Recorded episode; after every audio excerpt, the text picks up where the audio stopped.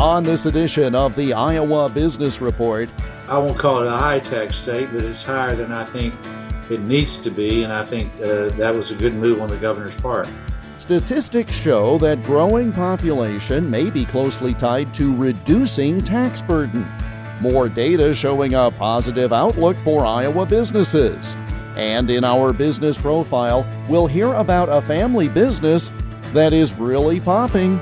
This is the Iowa Business Report for the second weekend of April 2022. The Iowa Business Report is a copyrighted production of Totally Iowa Media, which is solely responsible for its content. For more, click on the radio programs button at totallyiowa.com. Here is Jeff Stein. Earlier this year, Governor Kim Reynolds rolled out a proposal for a flat tax on Iowa individual income. The proposal was tweaked by lawmakers and is now part of Iowa law. The correlation between lower income tax and population growth is something that Creighton University economist Dr. Ernie Goss has studied at length. Jeff, in my judgment and my estimation, this is going to have a positive impact on the overall Iowa economy. Why is that? Well, in today's world, state and local governments are going to have to got to be more competitive. In other words, with the passage of the 2017 tax reform bill, which uh, limits the deductibility of, of state and local taxes to $10,000, which means that states that have high tax burdens are not going to be allowed to push it off on another state. So Iowa, by reducing its uh, tax burden, is at least taking that into account because some states, like, for example, New York and California and Illinois, with very large state and local tax burdens relative to their overall economy, they were pushing off their tax burdens to Iowans and Nebraskans and Minnesotans by having it be deductible on their federal taxes. So now there will be less of that going on. And so what had happened is individuals had become much more mobile and they're moving out of these highest tax states. And that would have included Iowa as well. Iowa's, I won't call it a high tax state, but it's higher than I think it needs to be. And I think uh, that was a good move on the governor's part. You had posted at your blog not only just the comments that you've made, but specific tables that showed demonstrably over the course of the five year period since this federal tax reform went into place, there's such a direct correlation between migration away from or toward a state and their tax rate. It just makes the case so clearly. Explain it if you would for us. Each of us is incentivized with higher incomes better than lower incomes. So when you cut my taxes, you increase my income, assuming you don't eat it up in some other taxes. Now, Iowa happens to be lucky has been lucky for a number of years. You're bumped up against uh, Illinois, which is a high, even higher tax state, but you have South Dakota have that border. South Dakota has no income tax. Then you have Missouri, which has is a low tax state. Now you have Nebraska on this the western side. Nebraska is in line with Iowa. Now Minnesota, of course, is a high tax state as well. So your Iowa has been surrounded by relatively high tax states, but Nebraska is taking steps to reduce their income taxes. I haven't seen much movement in terms of the other neighbors, but South Dakota again doesn't have a, an income tax. So individuals and if you have your business, you can move in Sioux City, Iowa. Why not move to Dakota Dunes, South Dakota, if you can? Again, other factors the same. I'm speaking of, of course. Am I reading the chart correctly that you have assembled the 10 highest tax rate states and then the 10 lowest tax rate states, and then in the aggregate looked at the net migration. And in the 10 highest tax rate states, they lost 1.8% of population, but in the 10 lowest tax rate states, they gained almost that same amount of 1.6. It is just stark that I imagine for an economist, you say there could not be a better corollary than this. That's right. and, and it's not just the average. Almost every state, if you take the top 10 and the bottom 10, almost every state has that same trend. In other words, Florida, for example, very low tax state, had a significant in migration. Now, people will say, well, that's because of the weather. No, there are other factors. If you look at some of those states, You see that they attracted in migration, and not, the weather's not all that great. What we see in economics, if you're going to have economic factors that aren't good, you better have compensating differentials.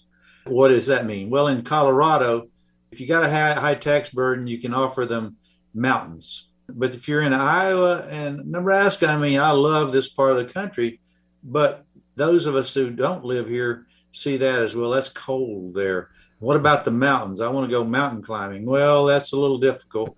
There are mountains in both states, but the compensating differentials. So, do you take states like uh, Colorado? They've moved to low tax status. You've got the states that don't even have a ta- income tax. You've got Texas, Tennessee, Wyoming, South Dakota, Nevada. The list is fairly long. We're talking about Washington, fairly long. And some of those states also have other factors that incentivize individuals to move there. Now, in Iowa, Iowa does not tax Social Security benefits. Now, that's a darn good thing. We've got a baby boom bubble. We've got half of the baby boom bubble, almost half, is above Social Security retirement age and half under it. Well, as those individuals move, they're going to move some of their income and move it to where it's not taxed. Now, Nebraska does tax Social Security wages, so we're incentivizing, at least as we, you and I talked today, to move from Omaha to Council Bluffs. I can almost throw a rock and hit Council Bluffs. I'm not going to do that now. No, don't do that, but it, I could. So moving across the river, they're going to incentivize individuals to do that. I'm struck by the number about New York. New York suffered a 3.7% negative net migration. 3.7% of the population left in that five year period. What does it do when you have these large cities in these states that have the high tax level? I think New York is uh, one of the very highest in the country. You get people to leave, it's darn hard to replace them. And what does that do to the overall economy? In other words, if New York starts suffering economically, how does that trickle down to those of us in the Midwest? It's like um, you have in areas, county, 99 counties in Iowa and 93 in Nebraska, when you have a significant out migration for those some of those rural counties, and they have in mm-hmm. Iowa and Nebraska. Yeah it leaves the cost of infrastructure is left to be shared by fewer and fewer in population. So in this case, and what's happened in New York, you've got a person named Senator Schumer who's trying to get the 2017 portion of the state and local tax deduction increased mm-hmm. so that somebody can live in one of those $2 million condominiums and then take the property taxes off and the interest off. And of course, that means that somebody in Iowa or Nebraska is going to have to pay that nice condominium. What it does in New York for the state, it leaves accepting where the federal government they can coerce or entice or incentivize the federal government to give them more money. Hmm. In other words, some sort of who knows what kind of program to give to New York. Uh, for example, uh, well, you've got the uh, rail system in New York that's funded uh, a lot by federal dollars. That's part of it. But absent that, the people left have to share the cost of the infrastructure. That would be highways, that would be airports, others, the schools where your enrollments in schools comes down, the costs are left to be shared by those who remain. Creighton University economist Dr. Ernie Goss. We connected via Zoom on Thursday, March 31. You can read his blog entries online at economictrends.com www.blogspot.com. Still to come, tempered optimism and the story of a growing family business that has young but experienced leadership.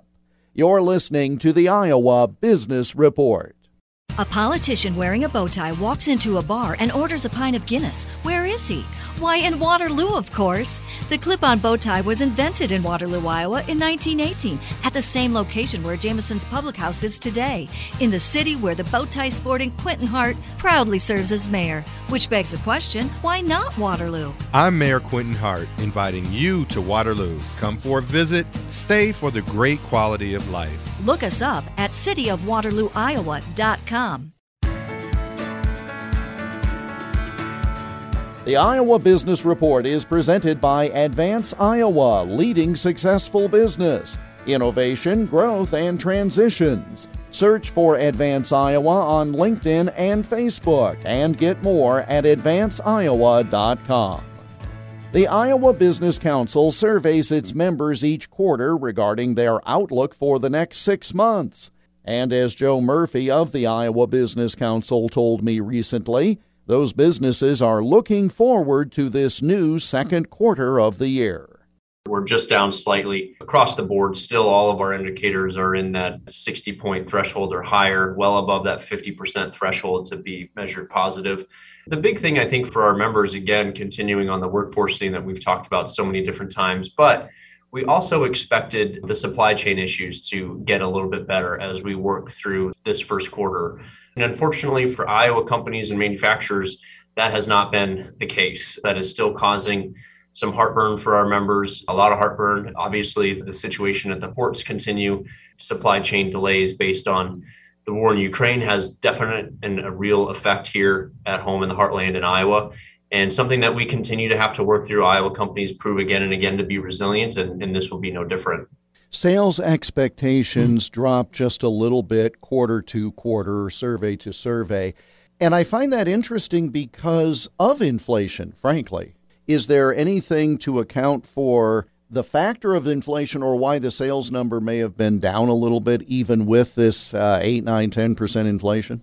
I think we're seeing demand still at a very high level, but perhaps potentially tapering off or plateauing off a bit. You know, as we saw in the fourth quarter and the third quarter of 2021, demand really exceeding production for so many goods and services. As we would expect still a lot of liquidity out there in the economy right now. But as things kind of level off i think that's really the issue that we're seeing there. Again solidly in the in the positive but as people continue to struggle with with workforce and continue to struggle with the supply chain issues and, and overall regulations i think the reality is is that companies and individuals and others are maybe you know hitting the pause on on some of their sales and then expenditures as well.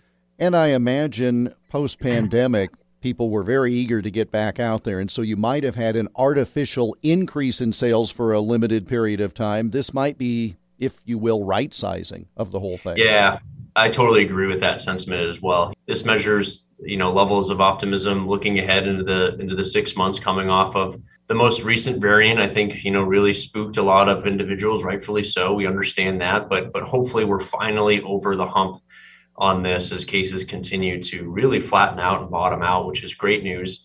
Vaccines continue to go well, and that's really the report from us. We're we're very optimistic about the future yeah, we'd like to have some things different, but considering where we've been, this is welcome news. Full details on the new survey can be found at iowabusinesscouncil.org. Coming up, it's more than just a quick snack food. You're listening to the Iowa Business Report. Are you experiencing farm FOMO? It's the fear of missing out on opportunities to make every soybean acre you farm more profitable. Luckily, FOMO is easy to overcome. Just tap into your Iowa Soybean Association benefits courtesy of the Soybean Checkoff. Be among the first to receive agronomic research results, timely soy news, producer education invites, and so much more. Connect today at iasoybeans.com.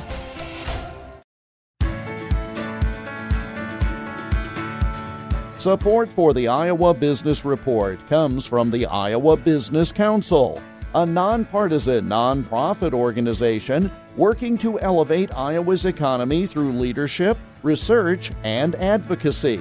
Learn more and review the annual competitive dashboard data by going to iowabusinesscouncil.org. In this week's business profile segment, we'll introduce you to Sydney Rickhoff, CEO and co owner of Rickhoff Family Businesses LLC you might be more familiar with their signature business, the almost famous popcorn company. They just completed a major acquisition, and despite the fact that the company's CEO is a 23 year old recent college graduate, there is a lot of hard earned experience behind every bag of gourmet popcorn they sell. So, we are Almost Famous Popcorn Company. We're based out of Cedar Rapids, but expanding quickly across the state. We are a gourmet popcorn company that also provides delicious ice cream within um, our retail locations. We started in 2012. My brother Carter and I started two smaller companies that eventually grew into almost famous as a way to kind of dip our feet into the world of entrepreneurship. At that time, I was going into my freshman year of high school and he was in middle school. So we're definitely very young, but wanted that kind of adventure and just experience to have our own business and to try to, to make something grow. Following our start in 2012, we had two stands within the NewBo City market in Cedar Rapids. Eventually, about a year and a half later, we decided to merge those two together and take over our own space across the street within a hundred plus year old beautiful building that we're still in today for our Cedar Rapids location. Over time, we found more opportunities and, and really started to think of this business less as a hobby and more as something that could have some substance. Um, it's something that we wanted to share with the state and the region. So we've also continued to grow and have opened a store in the East Village of Des Moines. We've opened a full time factory in Cedar Rapids, and most recently closed on the acquisition of another popcorn company in Western Iowa in the town of Sac City called Noble Popcorn, and are growing that way as well. A lot of families, when they work together, it's a tremendous dynamic, but it's hard to turn it off at the end of the day. Have you found, as this has grown and developed and everyone is merged in together, that it's a little hard to say, okay, I'm now a sibling or I'm now a child and I'm not the CEO of the company? For sure. And that's something that I think we're constantly working to improve. I was really lucky in college to take a great class actually at our business school on family businesses. And we just had a really terrific professor who'd bring in um, a lot of great speakers from family businesses. And I think the biggest thing I took away from that is these feelings are totally normal. And if you don't have that, that's probably weirder than um, than this clash of dynamics. So yeah, it's a constant work in progress. I'd say my experience outside of the company while still being involved with the company at the same time prior to me coming back in as CEO a few months ago really helped me to kind of get that mindset of okay, what's business and what's personal and how can I separate those two things? So I'm constantly looking every day to make that not only easier on myself but easier for my entire family to be able to kind of juggle those dynamics and really turn off whenever we can how did the name of the popcorn company come about? I understand the name of the LLC, but what about the popcorn company itself?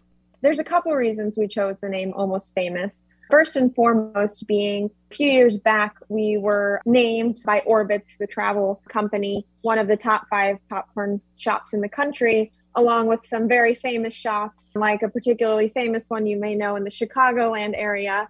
And we said, this shows that we're just as good as some of these other companies. We're just not quite as famous, but we're almost famous. So we thought that was a fun play. In addition, we really want to build this brand to be more than just a popcorn company, but something that's there for all of those almost famous moments that pop in people's lives. It, it really helps to remind us that this purpose is bigger than just popcorn. It's about bringing people together and, and really making people happy but it seems there's a lot of people trying to get into this niche lately. So, what separates Almost Famous? We like to think there's a lot of things that separate us into what we call our innovation stack, um, and just a collection of things that separate us apart from others. First and foremost, obviously, being the quality of the product. We don't sacrifice on ingredients and are willing to pursue those extra premium, pricier products to go in as inputs to then create a product that we're really proud of. And that sometimes means selling outside of the popcorn aisle and taking a fresh approach as to what that product is pitched to as a consumer. But that allows us to maintain that quality that a lot of companies lose as they go and try to drive costs down. So we'd say that that is first and foremost just the biggest part of our product that we love. Our customer service, we try to maintain that level of Midwestern kind of Iowa, nice and truly care for our customers. And, you know, that's why we are where we are today. And so that's something that, you know, has always been a part of this company and is something that we will pursue um, with all we have going forward. When we have a conversation 10 years from now, I mean, right now, you're growing like crazy the original locations in Cedar Rapids, East Village, which is really an area that has been on the rise for some time, and now acquiring the Noble Company. All right, so where are you at in 10 years with this? In 10 years, you know, we really hope to be a national brand at that point. Kind of our next step here is we're going to continue to focus on Iowa. There's a lot of untapped market that we have yet to get to and to share our product with. We love the Midwest. We want to share across the states that border us, and, and we think that would just be fantastic. But truly, we do have our eyes set eventually on being um, that national top notch popcorn brand that when you think of a highly indulgent popcorn snack, you think of Almost Famous. Sydney Rickhoff of Almost Famous Popcorn Company online at almostfamouspopcorn.com. We connected via Zoom on Tuesday, April 5th. And that brings us to the close of this week's program. We're back again next week at this same time. In the meantime, you can listen to all or part of today's program by going to totallyiowa.com and clicking on the radio programs link. We're also found on all the major podcast distributors, 19 now in all. The Iowa Business Report is presented by Advance Iowa, leading successful business, innovation, growth, and transitions. Search for Advance Iowa on LinkedIn and Facebook and get more at advanceiowa.com. We welcome your comments. Send them by email to radio at totallyiowa.com. I'm Jeff Stein. Thank you for joining us, and we hope you have a prosperous week. The Iowa Business Report is a copyrighted production of Totally Iowa Media, which is solely responsible for its content. For more, click on the radio programs button at totallyiowa.com.